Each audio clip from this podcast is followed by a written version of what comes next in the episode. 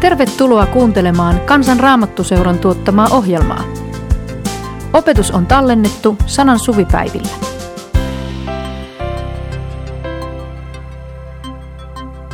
Wow, ihan mahtavaa. Näin iso sali. Ihmiset tulevat kuuntelemaan tarinoita raamatusta. Tässä Raamatutuntien sarjassa kerrotaan raamatun henkilöistä, niistä henkilöistä, jotka kohtasivat Jeesuksen.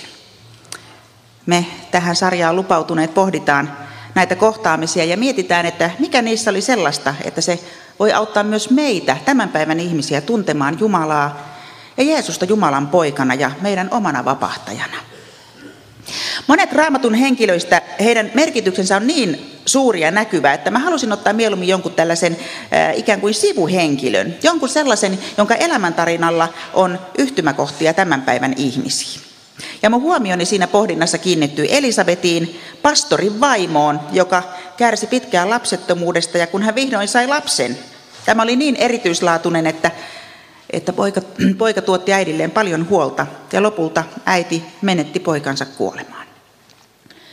Elisabetin elämän pääpiirteet on kirjoitettu evankeliumeihin, mutta hyvin vähän tiedetään hänen tunneelämästään. Se, joka tahtoo ymmärtää Elisabetin elämää myös syvemmällä tasolla, saa käyttää siihen tätä Jumalan antamaa mielikuvitusta ja eläytymiskykyä. Ja mä halusin tehdä tämän haastattelemalla naisia, jotka ovat kokeneet samanlaisia vaiheita kuin Elisabet. Kun mä aloin valmistella tätä raamattutuntia, mun mieleen yhtäkkiä nousi epäilys, että oliko tämä sittenkään hyvä valinta? Kiinnostaako Elisabetin tarina ketään?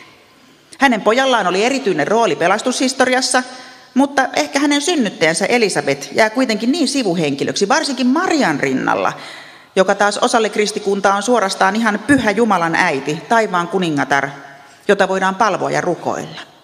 Mutta entä Elisabet?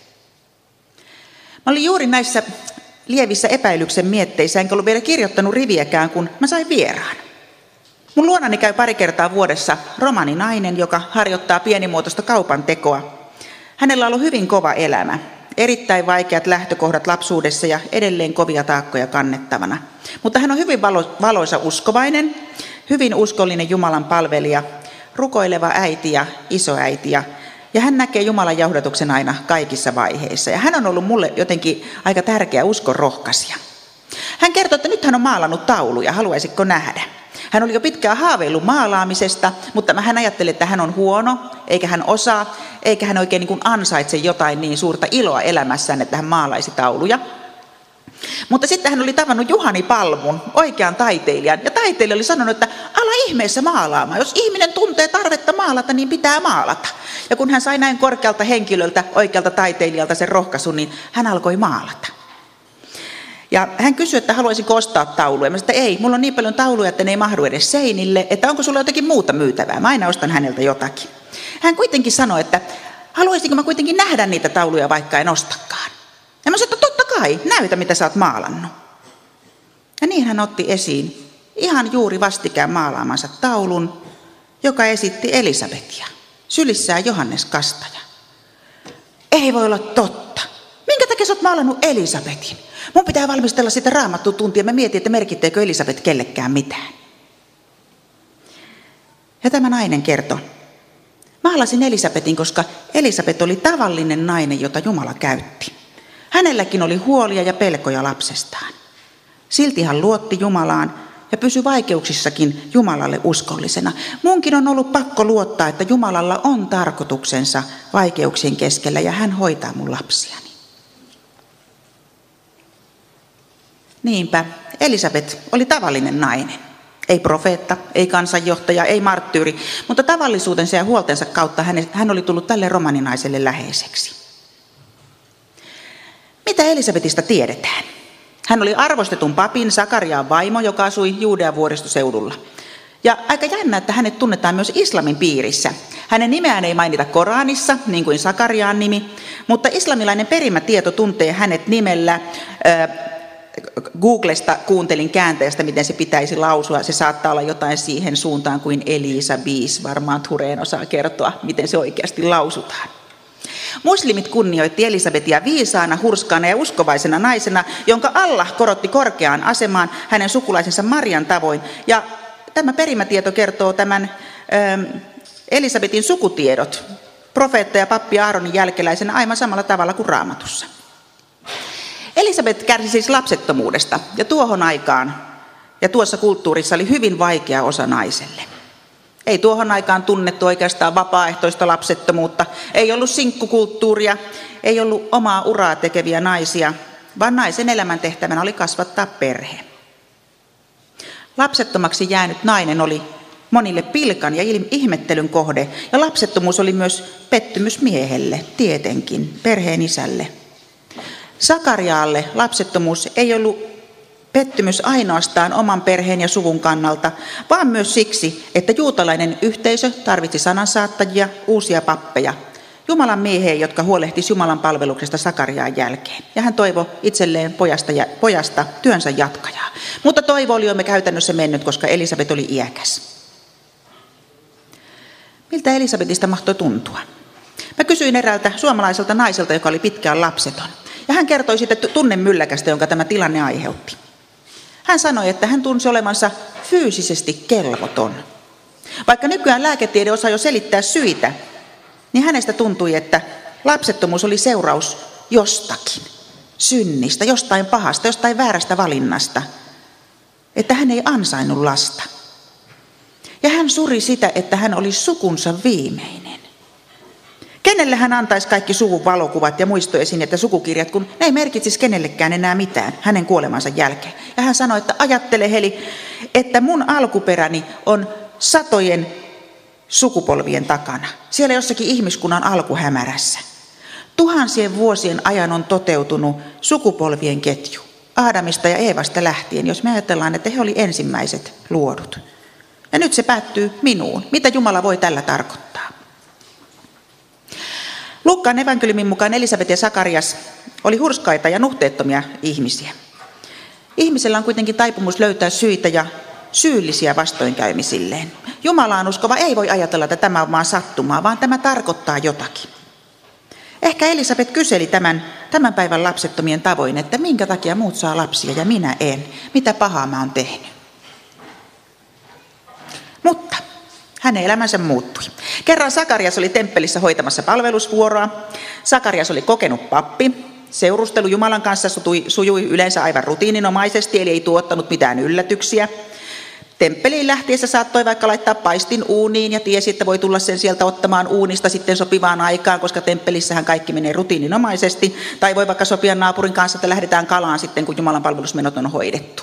Ei tule yllätyksiä. Mutta Sakarian toimittaessa tätä suitsutusuhripalvelusta yhtäkkiä alttarin oikealle puolelle ilmestyi enkeli. Alkoi hyvin erikoinen vuoropuhelu. Sakarias ensin säikähti, joutui suorastaan pelon valtaan, mutta enkeli sanoi, älä pelkää Sakarias, rukouksesi on kuultu. Vaimosi Elisabet synnyttää sinulle pojan ja sinä annat hänelle nimeksi Johannes. Ilo ja riemu täyttävät sinut ja monet iloitsevat hänen syntymästään. Hän on oleva suuri Jumalan mies. Viiniä ja väkijuomaa hän ei juo. Jo äitinsä kohdusta asti hän on täynnä pyhää henkeä. Hän kääntää Israelin kansasta monet jälleen Herran, heidän Jumalansa puoleen. Hän kulkee Herran edelläkävijänä Elian hengessä ja voimassa. Hän kääntää isien sydämet lasten puoleen ja ohjaa tottelemattomat ajattelemaan hurskaiden tavoin, näin valmistaakseen kansan Herran tuloa varten. Sakarias kysyi enkeliltä, no mistä sinä voit tietää, että niin käy? Ajatelkaa, enkeli on ilmestunut Sakarialle, puhunut hänelle. Hän on säpsähtänyt, hän on säikähtänyt. Mutta tämä on niin uskomatonta, mitä hänelle luvataan, että hän kysyy enkeliltä, että mistä tiedät, että tuo on totta. Ajatelkaa, enkeliltä, mistä tiedät, että tuo on totta. Minähän olen vanha ja niin myös vaimoni. Enkeli vastasi, hei, mä oon Gabriel. Yksi niistä, jotka seisoo Jumalan edessä. Mut on lähetetty puhumaan sulle ja tuomaan tätä iloista sanomaa. Mutta koska et uskonut sanojani, asioilla on seurauksensa, niin oot mykkä siihen saakka, kunnes tämä kaikki on käynyt toteen.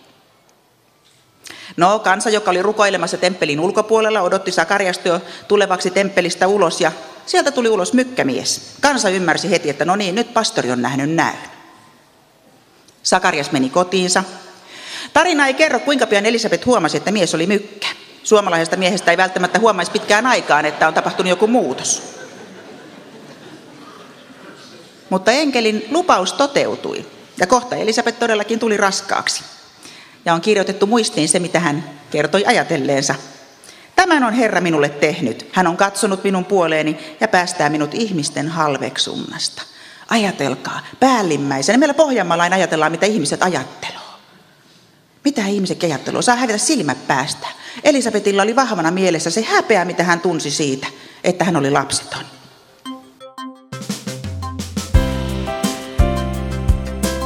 Anna ilon kuulua. Tue toimintaamme kansanraamattuseura.fi kautta lahjoita.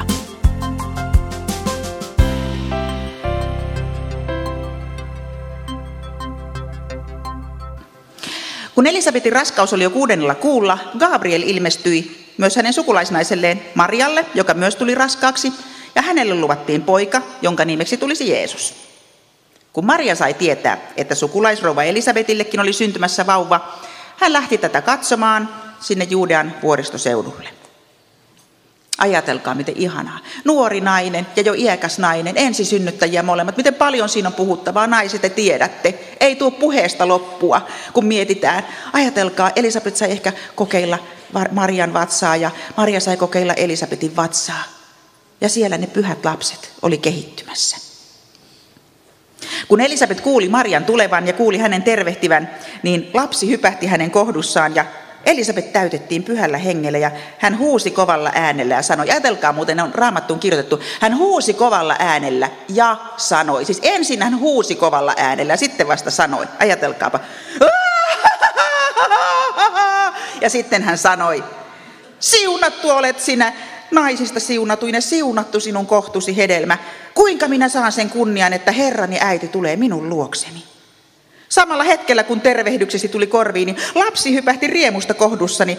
Autua sinä, joka uskoit, Herran sinulle antama lupaus on täyttyvä. Miten mieletön uskon yhteys ja tulevaisuuden toivo näillä naisilla. Maria jäi Elisabetin luokse kolmeksi kuukaudeksi. Ei varmaan tullut loppua puheesta. On suuri asia saada ensimmäinen lapsensa. Ja miten ihmeellistä on, kun on saanut tiedon, että Jumalalla on varattuna näille lapsille jotakin aivan erityistä.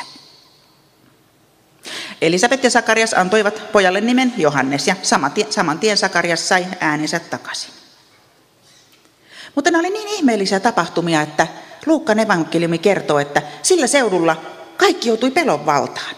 Mykkämies sai äänensä takaisin, kun ihan enkelin lupauksen mukaisesti. Antoi sen nimen, joka oli käsketty ja sai äänensä takaisin. Ja kerrotaan, että näistä tapahtumista puhuttiin laajalti koko Juudean vuoriseudulla. Ja ne, jotka niistä kuulivat, painoivat kaiken mieleensä ja sanoivat, mikähän tästä lapsesta tulee. Sillä Herran käsi oli hänen yllään. Kaikkien isien tavoin Sakarias myös odotti pojastaan suuria erityisen suuria, koska oli saanut enkelin ilmoituksen. Ja hän kirjoitti kiitosvirren, joka on kirjoitettu muistiin Luukkaan evankeliumiin. Hän ylistää siinä ensin Jeesusta Jumalan lahjana. Ylistetty olkoon Herra, Israelin Jumala. Armossaan hän on katsonut kansansa puoleen ja valmistanut sille lunastuksen. Väkevän pelastajan hän on nostanut meille palvelijansa Daavidin suvusta, niin kuin hän ikiajoista asti on luvannut pyhien profeettojensa suulla. Daavidin poika. Ja sitten hän ylistää kiitollisuutta Johanneksesta, joka raivaa Jeesukselle tielle, Messialle tietä. Hän ylistää, ja sinua lapsi. Ehkä hän piti lasta sylissään, kun hän tämän kirjoitti. Ja sinua lapsi kutsutaan korkeimman profeetaksi. Sinä käyt Herran edellä ja raivaat hänelle tien. Sinä johdat hänen kansansa tuntemaan pelastuksen, syntien anteeksi antamisen. Elisabet sai kohdata Jeesuksen kasvoista kasvoihin ja seurata hänen kasvuaan vauvasta nuorukaiseksi, ehkä mieheksi saakka. Ja Jeesus näki hänet, sukulaistätinsä. Joskus sanotaan, että Johannes ja Jeesus olivat serkuksia. En tiedä monennenko polven serkuksia sillä tarkoitetaan. Välillä puhutaan sukulaismiehestä tai sukulaisista, sukulaistädistä, Elisabetista. Mutta varmasti Elisabet ehti elää niin pitkään, että näki Jeesuksessa sen viisauden, josta Raamattu kertoo jo Jeesuksen ollessa nuori poika. Jeesushan istui temppelissä oppineiden keskellä ja hämmästytti näitä viisaudellaan. Ja varmaankin tämä kaikki vahvisti Elisabetin uskoa siihen, että todellakin tässä pojassa profeettojen lupaukset täyttyy. Elisabetin omasta pojasta Johanneksesta ei kuitenkaan tullut sitten sitä odotettua temppelipappia, vaan hänestä tuli profeetta, joka asui erämaassa ja herätti huomiota erikoisilla valinnoillaan. Hän pukeutui kamelin karvavaatteeseen, söi heinäsirkkoja ja villimehiläisten hunajaa. Olikohan se vanhemmille vähän noloa? Ehkä heistä tuntui samalta kuin niistä tämän päivän vanhemmista, joiden lapsi vastustaa yletöntä kulutusta ja luonnonvarojen tuhlaamista, ja he luopuu tavaroista ja dyykkaa ruokansa ravintoloiden ja kauppojen jäteastiosta. Ja vanhemmat joutuu puolustamaan poikaansa, kun ihmiset kyselee, että onko se menettänyt järkensä. Vaikka siinä on juuri aivan kirkas järki ja mieli tällaisen ekoherätyksen saaneen nuoren toiminnassa. Elisabet varmasti tahtoi tietenkin uskoa, että poika kulki Jumalan valmistamaa tietä, mutta varmaan myös sydäntä särki katsoa, kun poika sitä tietä kulki.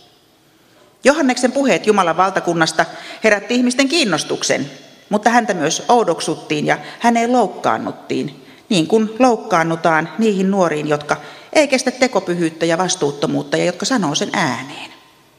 Kun ihmisiä tuli joukoittain kastettavaksi, niin Johannes sanoi heille, te käärmeen sikiöt, kuka teille on sanonut, että te voitte välttää tulevan vihan? Tehkää hedelmiä, jossa kääntymyksenne näkyy. Jolla on kaksi paitaa, antakoon toisen sille, jolla ei ole yhtään. Jolla on ruokaa, tehköön samoin. Publikaaneille hän sanoi, älkää vaatiko enempää kuin on säädetty. Ja sotilaille hän sanoi, älkää ryöstäkö, älkääkä kiristäkö keneltäkään, vaan tyytykää palkkaanne. Monet tuon aikana kyseli, että oliko Johannes se Israelille luvattu Messias. Mutta he sai Johannekselta vastauksen, minä kastan teidät vedellä, mutta on tuleva minua väkevämpi, joka kastaa teidät pyhällä hengellä ja tulella. Minä en kelpaa edes avaamaan hänen kenkiensä nauhoja. Tavallinen kansa antoi Johanneksen puhua mitä puhui. Toiset kuulivat, toiset hylkäsivät. Mutta sitten Johannes astui hyvin vaarallisen miehen varpaille. Jerusalemissa elettiin tällaista roomalaista saippua operaa, johon kuului juonittelua, romantiikkaa, valtakamppailua ja moraalittomuutta, ja tätä ei Johannes voinut hyväksyä. Kaikki me muistamme Herodeksen, joka Galilean neljännesruhtinaana oli toimittanut Betlehemin lastenmurhan ja oli surmauttanut myös vaimonsa, anoppinsa ja kolme poikaansa ja monta muuta, jotka oli kokenut uhkana vallalleen. Hänellä oli vielä kaksi poikaa eri äideistä, Herodes Filippus ja Herodes Antipas. Filippuksella oli vaimo Herodias, joka oli Herodeksen pojan tytär. Eli tämä nainen oli siis mennyt naimisiin setänsä kanssa ja toivoi miehestään seuraavaa hallitsijaa. Mutta kun Herodes nostikin valtaan Antipaksen, Herodias päätti vietellä tämän miehensä velipuolen, koska hän halusi olla hallitsijan vaimo. Tavalla tai toisella hän onnistui siinä. Juutalaiselle kansalle nämä oli inhottavia juonitteluita ja inhottavia sukurutsaisia suhteita, siveettömiä aviosuhteita. Ja pahin su- suorasuu oli Johannes Kastaja, joka täräytti päin Antipaksen kasvoja, sinulla ei ole oikeutta pitää veljesi vaimoa. Antipasta pelotti, että kansa aloittaa mellakat, koska hänen tehtävänsä sen alueen hallitsijana oli pitää rauha maassa, estää mellakat ja kapinat. Ja niin hän vangitutti Johanneksen mutta tämä ei riittänyt hänen kierrolle vaimolleen Herodiaalle.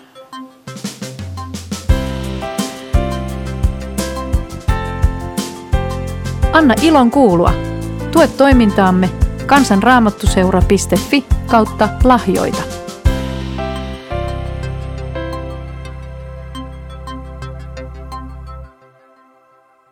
Miten Elisabet äitinä voi kestää sen, että ainut lapsi, on mielipuolisen hallitsija vankityrmässä, hengenvaarassa.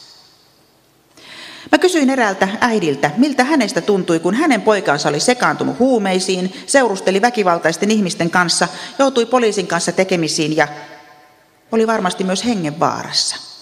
Hän oli tehnyt tekoja, joista voi joutua vankilaan. Ei mielivaltaisen virkavallan armoille, mutta vankilaan kuitenkin, toisten vankien ehkä kaltoin kohtelemaksi. Ja hän kertoi mulle näin. Voin sanoa, että se kahden vuoden aika, jolloin poika oli niin huonoilla teillä, enkä välillä edes tiennyt, missä hän on. Pelkäsin lähes joka sekunti. Mietin häntä lähes joka sekunti, jonka olin hereillä. Pelko ja huoli hänestä oli välillä aivan sietämättömiä. Pelkäsin niin, että voin fyysisesti pahoin. Itkin silmäni kipeiksi. Ja aina kun ovikello soi, aloin täristä ja pelätä, että siellä on poliisi ja pappi. Ja mä soittelin kaikille ihmisille, joita tunsin, jotka mitenkään voisi tietää, että missä mun poikani on menossa. Halusin tietää, onko hän edes hengissä enää. Joka päivä kävin netistä läpi oman kotiseutuni poliisin ja pelastuslaitoksen tiedotesivut, jotta mä sain nähdä, että ei ole ollut onnettomuutta tai surmaa, jossa tämän ikäinen poika olisi kuollut. Ja hän sanoi, että hänet piti hengissä se, että hän sai purkaa pahaa oloa ystävilleen ja että ystävät rukoilivat hänen kanssaan. Joskus hän sanoi, että hän purki tuskaansa laulamalla lemminkäisen äidin tuskasta kertovaa laulua. Ajatelkaa, näitä surevia, kaipaavia, pelkääviä äitejä on myös meidän kansanrunoudessa, meidän kansamme historian todellisuudessa ja niissä myyteissä, jotka kertoo tarinoiden kautta meidän todellisista tunteista. Ja niin hän lauloi. Tuima on tuuli ja pimeä on taivo, suuri on ulapalla aaltojen raivo. Lahti on tyyni ja selkeä vaan, kussa mun kotkani kulkeekaan. Miten kävi Johannekselle? Kun Herodes Antipas vietti syntymäpäiväänsä hyvin loisteliain menoin, ihmiset käyttivät väkijuomia, olivat juopuneina, irstailivat, niin Herodias, tämä juonikas nainen, kutsui tyttärensä, sulosen nuoren tyttärensä Salomen tanssimaan hänelle. Ja tämä tanssi lumos Antipaan niin, että hän lupasi kaikkien vieraiden kuulen antaa tyttärelle mitä tahansa tämä tytär pyytäisi. Äiti antoi Salomelle ihan pöyristyttävän neuvon. Pyydä häneltä Johannes Kastajan pää. Ja pian tämä pyydetty tuotiin hopealautasella Salomelle. Ajatus mestatusta miehestä ja hänen irtileikatusta päästään tuntuu ihan epätodelliselta tänä aikana. Se tuntuu epätodelliselta siitä huolimatta, että juuri tällä hirveällä tavalla tuolla lähi kriisialueilla ääri-islamistit telottaa ihmisiä ja terrorisoi kaikkia, jotka eivät liity heidän sotaansa, heidän puolelleen. Raamattu ei kerro, miten Elisabet ja hänen perheensä kestivät Johanneksen kuoleman. Eräässä kirjassa kuvaillaan mielikuvituksen varassa Elisabetin tuntoja näin. Mikäli Elisabet vielä eli tuon murheviestin tullessa, voinemme olla varmoja siitä, että hän kuului niiden uskossaan murtumattomien äitien joukkoon, jotka vilpittömin sydämin kykenevät syvimmässä katkerimmassakin surussa lausumaan, Herra antoi, Herra otti, kiitetty olkoon Herran nimi. Näin ylevää ja näin hurskasta. Moniko äiti tähän yltää silloin, kun lapsi on menettänyt päänsä, menettänyt henkensä? Elisabetissa sanottiin, että hän oli hurskas nainen. Mutta näin tavallisena äitinä tuntuu, että kyllä olisi kova kapina. Kyllä olisi niin kova murhe. Kyllä, kyllä, kyllä nyrkein haluaisi käydä Jumalaa vastaan, että miksi sallit tällaisen. Tälle mun ystäväni pojalle kävi paremmin. Mäkin moneen kertaan rukoilin hänen puolestaan, vaikka en niin kuin inhimillisesti edes, en voinut uskoa, että poika vielä paranee. Totta kai toivoin ja tiesin, että kaikki on mahdollista ja vakuutin äidille, että Jumalalle kaikki on mahdollista. Hän on rukouksen poika, hänet on kastettu, hän on kuullut evankeliumin. Ehkä hän muistaa sitä kristittyjen yhteisestä muistista nousevaa toivoa siellä kaikkein pahimmalla hetkellä, että on vain yksi nimi, joka voi auttaa. Rukoilin hänen kanssaan, vaikka en osannut uskoa, mutta toivoin. Toivosta emme luopuneet koskaan. Poika pääsi vierotushoitoon ja hän opettelee nyt elämään raittiina. Hän on nyt useamman kuukauden ollut täysin puhtaana, täysin terveenä ja puhuu niin kypsästi ja viisaasti siitä, missä hän on käynyt ja minne hän ei halua enää koskaan palata. Ja päivän kerrallaan hän haluaa pysyä pois siitä pahasta maailmasta. Kun hän muutti juuri omaan asuntonsa, hän pyysi äitiään tuomaan hänelle seinällään olleen pienen taulun. Minkä taulun? Äiti kysyi. No sen handukuvan. Siis minkä? Poika sanoi, että äiti, eikö sä nyt muista, Roomassa. Tämä äiti, jolla oli ollut hyvin vaikeita mielenterveysongelmia, oli muutama vuotta aiemmin saanut päähän piston viedä poikansa Roomaan sinne Via Appia Antikalle näkemään Jeesuksen jalanjäljet ja kaikki ne olennaiset marttyyrien tarinat ja käymään katakompeissa, näkemään sitä alkuseurakunnan elämää, siitä kertovia asioita Roomassa. Äiti otti valheella ison pankkilainan pankista ja vei poikansa Roomaan. Ja näytti hänelle sen paikan, Quo Vadis kirkon, joka on rakennettu sille paikalle, josta kerrotaan, että siellä Pietari, apostoli Pietari, oli kohdannut näyssä Jeesuksen. Ja hän oli kysynyt Jeesukselta, Quo vadis domine, minne menet Herra? Ja Jeesus vastasi, palaan Roomaan, palaan sinne uudelleen ristiinnaulittavaksi. Ja siitä Pietari oli saanut rohkeuden palata vainoja, joita hän oli lähtenyt Roomasta pakoon. Hän palasi ja joutui itse ristiinnaulittavaksi. Ja tämä mun ystäväni sanoi, että hänessä heräsi tavaton kiitollisuus Pietarille, että Pietari palasi. Mutta poika sanoi, että tuo mulle se handukuva. Siis mikä? No se kuva Aadamin luomisesta, missä Jumala antaa Aadamille hengen. Tämän pojan toinen nimi sattumoisin on vielä Aadam. Ja tämä poika sanoi, että mä haluan seinälle tämän kuvan siitä, miten Jumala koskettaa ihmistä. Mä en enää tunne, tai Jeesus ei elä enää meidän keskellä, mutta mua on niin monet ihmiset auttaneet ja tukeneet, koskettaneet kädellään kantaneet häntä. Ja ne handut on mulle kuva siitä, että ilman Jumalaa ja ihmisten apua ei tässä elämässä ei pärjää. Monet teistä on isiä ja äitejä. Monet teistä on kantaneet ja kantaa edelleen huolta lapsistaan, tai ystävien lapsista tai kummilapsista.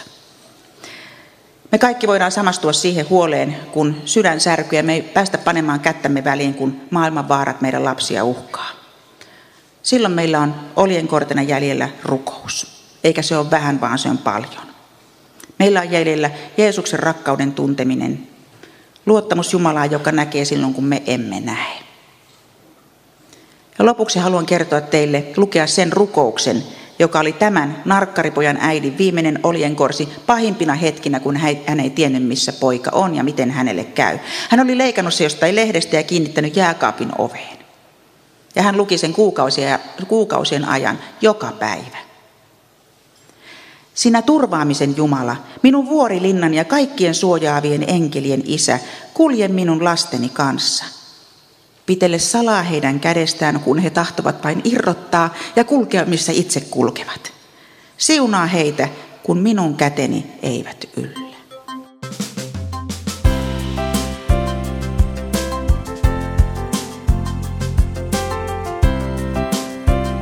Kiitos, että kuuntelit. Tue toimintaamme kansanraamottuseura.fi kautta lahjoita. Siunausta päivääsi.